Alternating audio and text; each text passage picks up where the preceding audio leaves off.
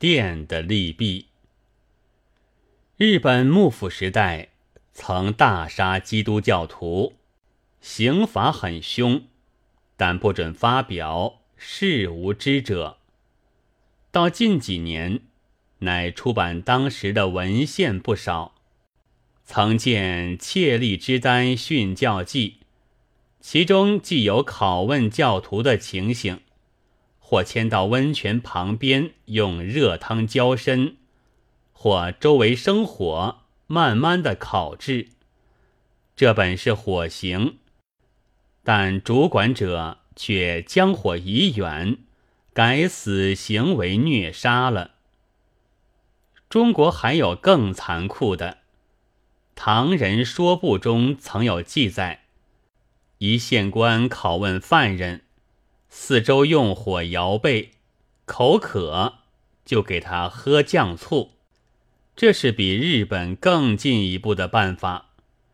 现在官厅拷问嫌疑犯，有用辣椒煎汁灌入鼻孔去的，似乎就是唐朝遗下的方法；或则是古今英雄所见略同。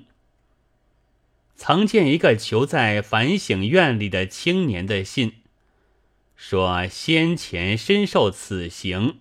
苦痛不堪，蜡汁流入肺脏及心，已成不治之症。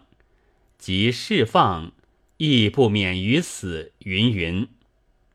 此人是陆军学生，不明内脏构造。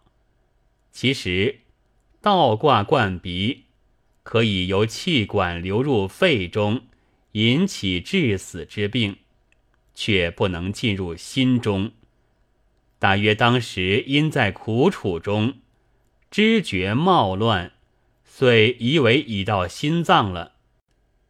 但现在之所谓文明人所造的刑具，残酷又超出于此种方法万万。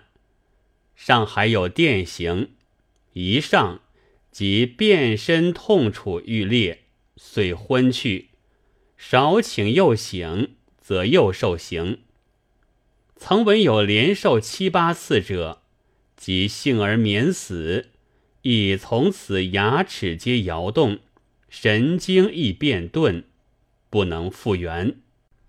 前年纪念爱迪生，许多人赞颂电报电话之有利于人，却没有想到同是一电，而有人得到这样的大害。夫人用电器疗病美容，而被压迫者却以此受苦丧命也。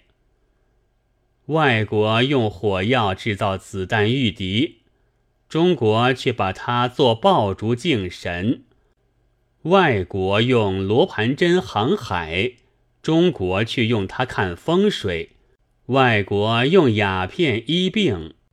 中国却拿来当饭吃，同是一种东西，而中外用法之不同有如此，改不但电器而已。